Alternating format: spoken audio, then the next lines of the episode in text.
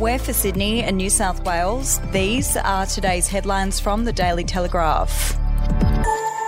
An emergency council called Hawk will be established to respond to catastrophes as the New South Wales government reveals it may cost a staggering $3 billion to buy back and swap flood impacted properties.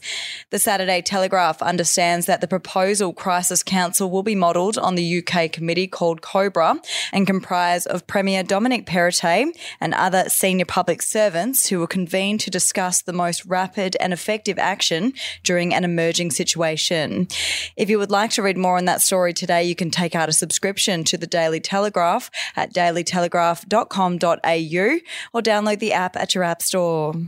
Punters suspected of money laundering could be banned from all pubs and clubs under a raft of options being considered by the New South Wales Crime Commission to clean up the industry.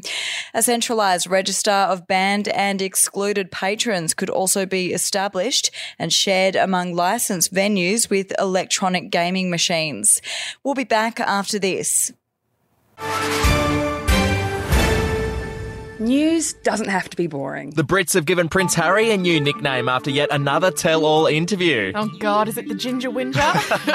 Let the team at news.com.au get you up to speed each day with their podcast, From the Newsroom. a couple were busted joining the Mile High Club. Well, I guess they can't fly Virgin anymore. Politics, sport, red carpets, royals. Get all the goss in just a few minutes. Follow From the Newsroom wherever you get your podcast from.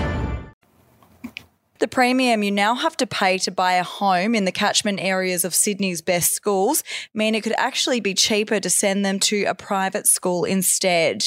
Analysis of prices and rents near the city's top 100 ranked public primary schools showed the homes were commanding incredible premiums of as much as $500,000 above similar properties just outside the catchments.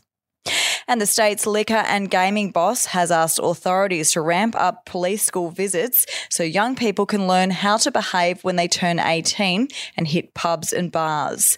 New South Wales Independent Liquor and Gaming Authority Chairman Philip Crawford has spoken to police about the visits following a sharp spike in the number of people being banned from city venues because of assault, sexual offences, or theft. Those are your headlines from the Daily Telegraph. For updates and breaking news throughout the day, take out a subscription at dailytelegraph.com.au. We'll have another update for you tomorrow.